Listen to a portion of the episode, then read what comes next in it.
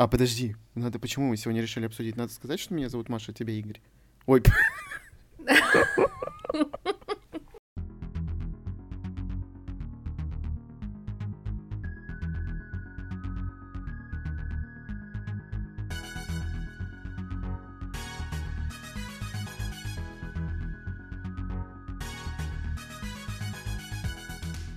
Всем привет! Привет! С вами книжный подкаст Reds and Heads. И мы его ведущие Игорь и Маша. В этом выпуске мы решили поговорить о нашумевшей уже книге, или даже, можно сказать, трилогии, но сегодня будет только одна книжка в обсуждении нашем. Это «Лисья нора» из трилогии «Все ради игры» Норы Сакавич. В России эта книга была издана в первой половине 2020 года молодым издательством Popcorn Books — за которым мы достаточно пристально следим, поскольку являемся его целевой аудиторией. И в целом а, Popcorn Books создает достаточно интересные книжные новинки, которые отличаются достаточно от всего остального рынка, и нас, конечно, это не могло не заинтересовать. А, меня вообще Popcorn Books привлекают своим подходом к книгам, как они их издают, и мне кажется, с какой-то даже любовью, с каким-то трепетом. Не знаю, у меня ощущение после того, как каждую книгу я покупаю, беру в руки, что это какой-то такой необычный издание, да, если так можно ну, его назвать. Да, у них все книги как-то так необычно выглядят, они очень выделяются на полках, и они выглядят как-то, знаешь, э, как какие-то такие конфетки, которые сразу просят взять их в руки, чтобы посмотреть. У них там яркие корешки, например, и такие ну, да. лаконичные какие-то. И при этом мне очень нравится вот это мягкое оформление, которое сейчас на самом деле редкость достаточно на полках. Вы знаете, что у нас гораздо больше покупают твердый переплет. К тому же я хочу выделить тот момент, что в каждой книге по крайней мере, вот точно из последних, да и первых, мне кажется, один и тот же шрифт и одна и та же верстка. То есть ты, когда начинаешь читать книги Popcorn Books, любые, ты уже привык к этому шрифту, э, к этой воздушной верстке, межтрочному интервалу и так далее, в общем. Дифирамбу ну, мы пропели. в виду. Теперь, я думаю, Маше стоит перейти к небольшому описанию книги, к ее содержанию, потому что она явно пишет все эти дела лучше меня. Эта история, как и многие книги Popcorn Books, а, повествует о молодом человеке, Нилли Джостине, который достаточно необычный. С самого начала мы понимаем, что за его плечами скрывается какое-то мрачное прошлое, mm-hmm. мрачное и страшное, потому что он от него панически бежит, и бежит так, так быстро и так сильно, что боится даже где-то надолго задержаться, засветиться лишний раз, оставить следы каких-то знакомых. Да. Такого человека, как Нил Джостон, просто не должно существовать, по его мнению. Он не должен действительно выделяться. Тем не менее, в его жизни существует э, одна большая страсть. Это его любовь э, к спорту Экси, которого в реальной жизни вообще не существует, но автор специально для этой книги его придумала. Нилу выпадает шанс поиграть в составе команды Лисов, которые являются, можно сказать, аутсайдерами турнирной таблицы, аутсайдерами по жизни, потому что в эту команду набирают неблагополучных подростков, не способных себя контролировать, не способных коллективно работать. Ну да, с какими-то проблемами в голове, там все дела с родителями. Неудивительно, что они поэтому не могут как бы выиграть. Единственный момент, который меня очень сильно смущает, и я не знаю, будет ли как-то это оправдано, Нил бежит от своей судьбы, но при этом он принимает предложение от команды а, лисов, они достаточно медийные личности, они их знают, за ними пристально следят, и то есть это его совсем не пугает, что он там засядет, и по итогу даже после первой игры или после появления его где-то на улице с командой лисов, его могут опубликовать в какой-то там газете, рассказать по новостям, то есть вот немножко не сходится сама Ну да, увидели какого-то незнакомого парня, сфоткали его и такие, а что это за мальчик? И вот он бежит от проблем, но попадая в эту команду, они по итогу его настигнут рано или поздно. На самом деле для меня был даже удивительный момент в том, что команда вроде как считается там просто лузерами, но действительно они ходят на ток-шоу, они их пишут в интернете, в газетах. И ладно бы, если бы это было только из-за вот э, их звездного члена команды. У них есть один звездный игрок, который, кстати говоря, является частью прошлого Нила, что его очень пугает. Это Кевин, который перешел из э, другой школы, чья команда по Экси как раз-таки возглавляет турнирную таблицу. Да, они называются воронами, и они, как правило, выигрывают все матчи и то есть они теряют, грубо говоря, своего одного из главных игроков, потому что у него есть также брат, его зовут Рико. И вот такой у нас нарастает конфликт в книге, помимо того, что есть Нил, есть еще этот Кевин. При этом, кстати, Нил носит цветные линзы контактные и красит волосы, потому что он переживает, что по его отличительным настоящим чертам его каким-то образом узнают. Хотя он вроде подросток, и обычно подростки растут очень быстро, да, с детского возраста, подростка и взрослого, и их черты в любом случае меняются. Но мне нравится то, что автор сделал акцент на том, что он меняет внешность немножко, а не просто пытается быть не похожим на самого себя, при этом не делая ничего. Вообще, я очень люблю спортивную тематику, будь то книги, фильмы или сериалы, потому что мне все время кажется, что это отличная возможность для автора как-то по-новому раскрыть конфликты, которые mm. кочуют из э, сюжета в сюжет, скажем так, потому что на фоне командной работы, на фоне адреналина, на фоне нервика от э, предстоящего соревнования, на фоне тренировок, которые объединяют людей, мне все время кажется, что какие-то бытовые проблемы, вроде там ссоры двух друзей, ссоры парня с девушкой, проблем с родителями, каких-то других житейских бытовых проблем, которые сейчас транслируются реально из проекта в проект, вроде mm-hmm. там наркотиков, проблем с курением, невозможности определиться с тем, тем, чего ты хочешь от жизни, все это как-то по-новому раскрывается.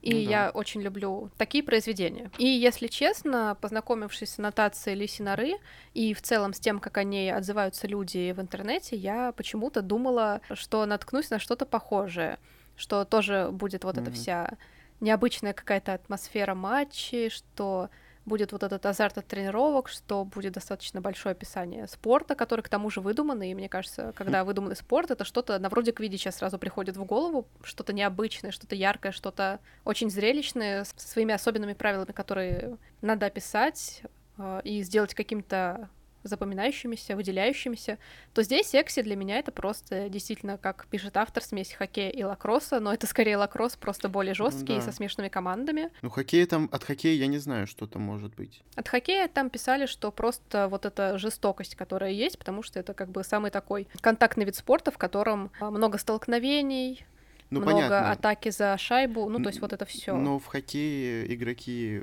как одеваются, да? И как одеваются У них такой серьезный набор. Ну, обмундирование конкретное там. Лакросс вообще тяжело представить жестоким видом спорта в этом плане, несмотря на то, что там тоже бывают ну, столкновения да. на вот этой траве, угу. просто из-за того, что у них вот такие смешные клюшки и маленькие мячики, как-то это все кажется сразу таким немножко снижается, скажем так, э, накал.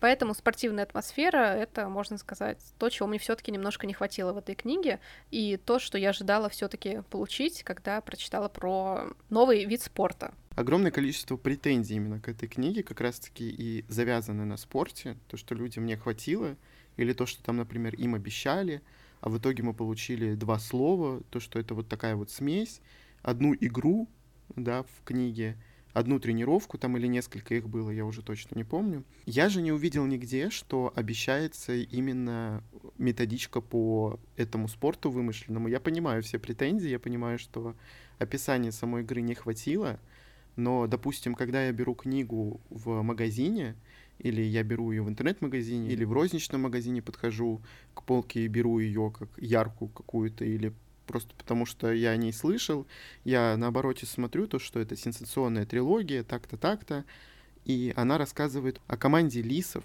игроков Экси, вымышленный спорт. Я сейчас прочитал аннотацию, небольшое описание книги. Когда uh-huh. я вижу словосочетание о команде лисов, у меня сразу приходит ассоциация, то, что это не сколько про спорт, а сколько про внутреннюю кухню именно команды, как они друг с другом общаются, как ладят, как готовятся к чему-то, как к этому вообще относятся, любит кто-то из них спорт этот или нет, или просто так играют. Потому что там эта тема на самом деле поднимается, и она больше раскрыта, нежели правила самой игры. Да, я могу сказать, что я ее зрительно не представляю. Вот сейчас, когда я прочитал книгу, не могу об этом сказать, но я уже купил вторую часть, которая вышла совсем недавно, и Маша, кстати, тоже.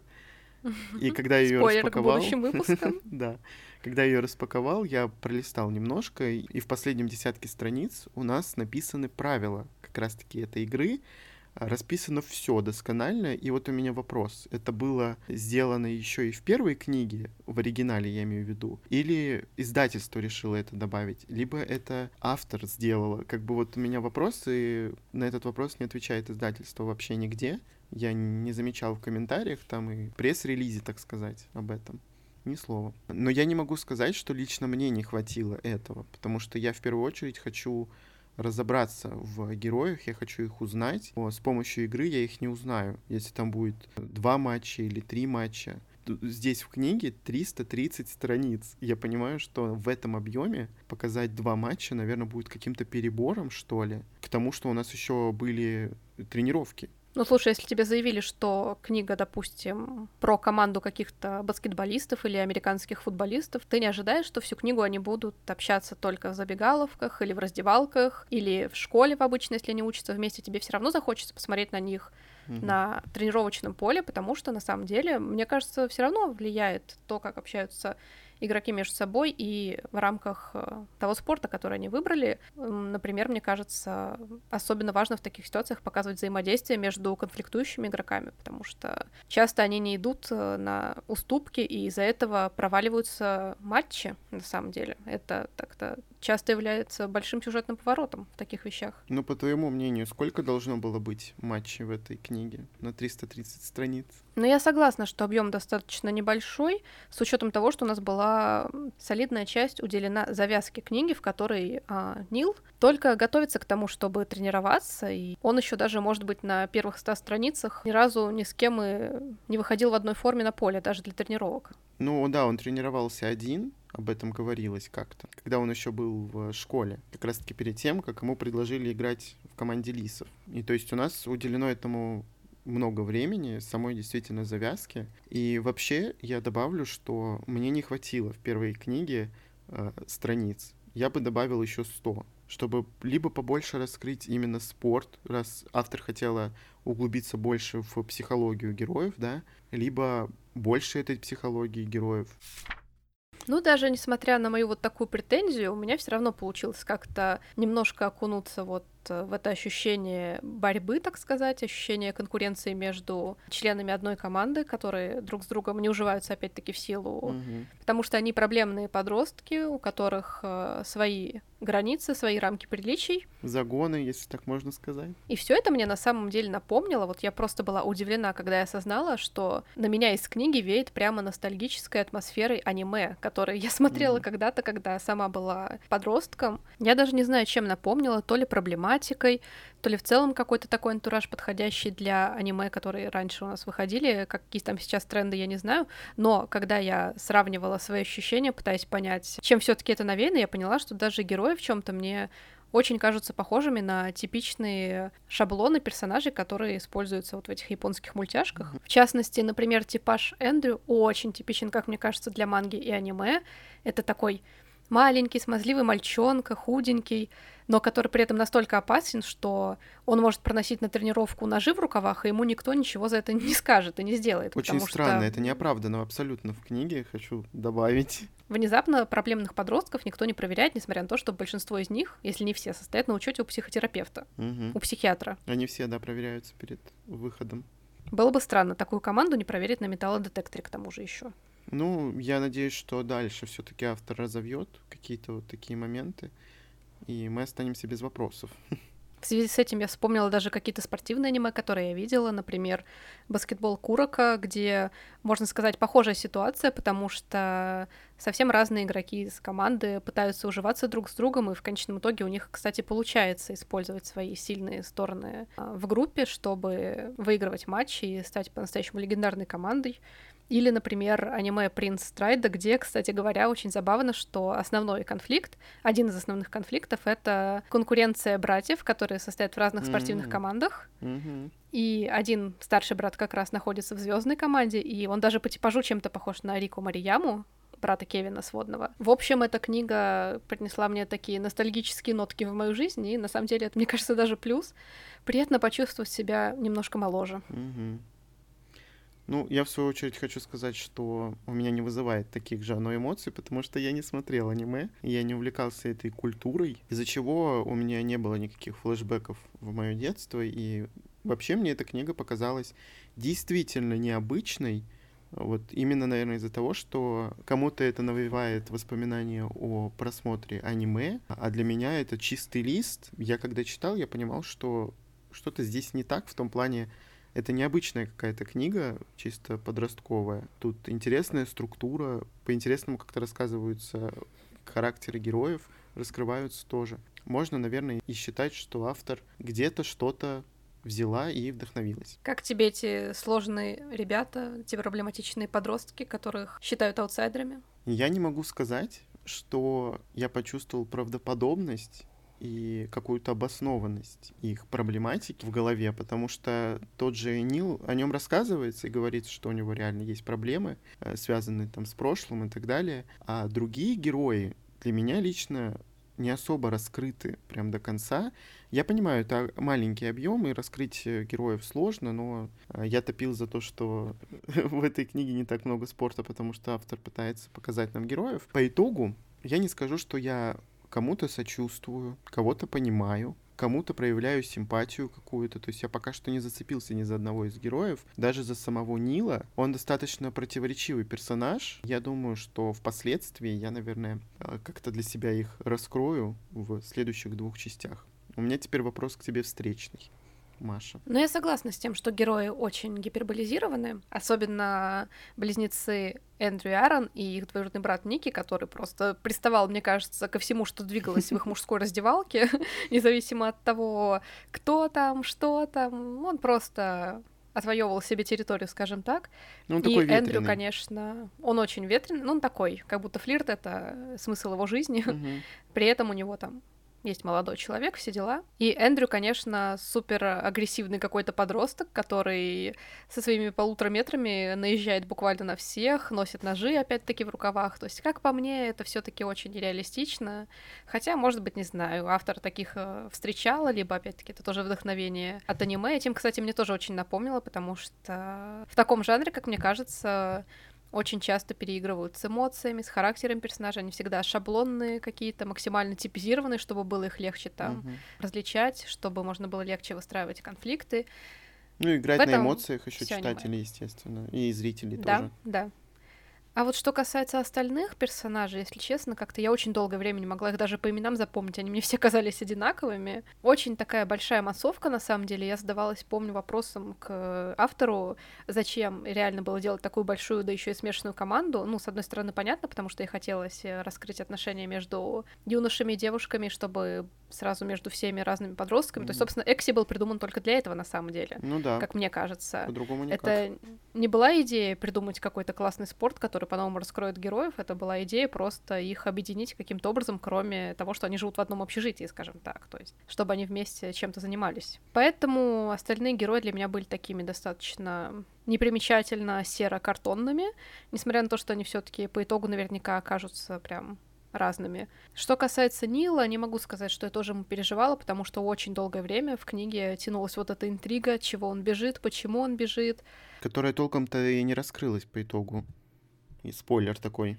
Книга заканчивается клиффхенгером, и все равно вот эта тайна Нила, несмотря на то, что мы там потихонечку узнаем, что там его так беспокоит, на самом деле у меня не получилось ее прочувствовать как раз mm-hmm. из-за того, что вот это напряжение было очень передержано для меня. На 300 страниц растягивать одну и ту же вот эту маленькую тайну Нила, которая mm-hmm. мешает ему жить э, как все, для меня этого был немножко перебор.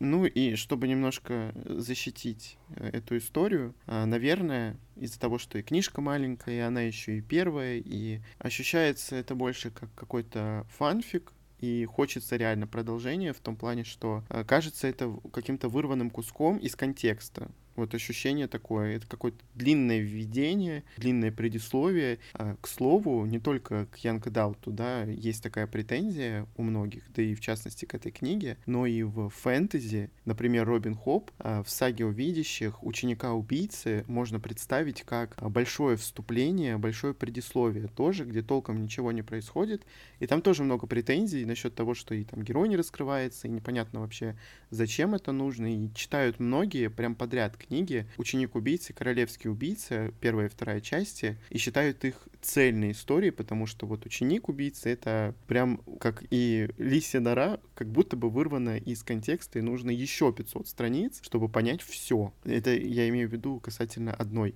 книжки. Поэтому Надеюсь, что дальше просто все это раскроется. Ну а если нет, то мы, когда будем записывать подкаст по всей этой трилогии, когда мы будем ее обсуждать, мы упомянем этот момент и вспомним, раскрылось ли все или нет. Надо сказать спасибо Азбуке как издательству, что они все-таки издали в России две книги Робин Хоп под одной обложкой, потому угу. что, мне кажется, так максимально логично для читателя, потому что отдельно первая часть действительно может очень многих оттолкнуть, если не знать, что там кроется в продолжении. Ну вот э, Лисью нору можно назвать вот таким вот предметом. Что касается второй части, которая называется «Король воронов», мы действительно будем ее читать, возможно, даже в очень скором времени, но думаем, что лучше будет оставить обсуждение всей трилогии уже к моменту выхода последней книги завершающей, чтобы мы могли вместе поговорить о всем цикле, потому что все таки вторая часть будет, наверное, про кульминацию, про продолжение истории, которая рассказана в первой части, продолжение конфликтов, и отрывочно от всего остального контекста обсуждать ее будет немножечко странно.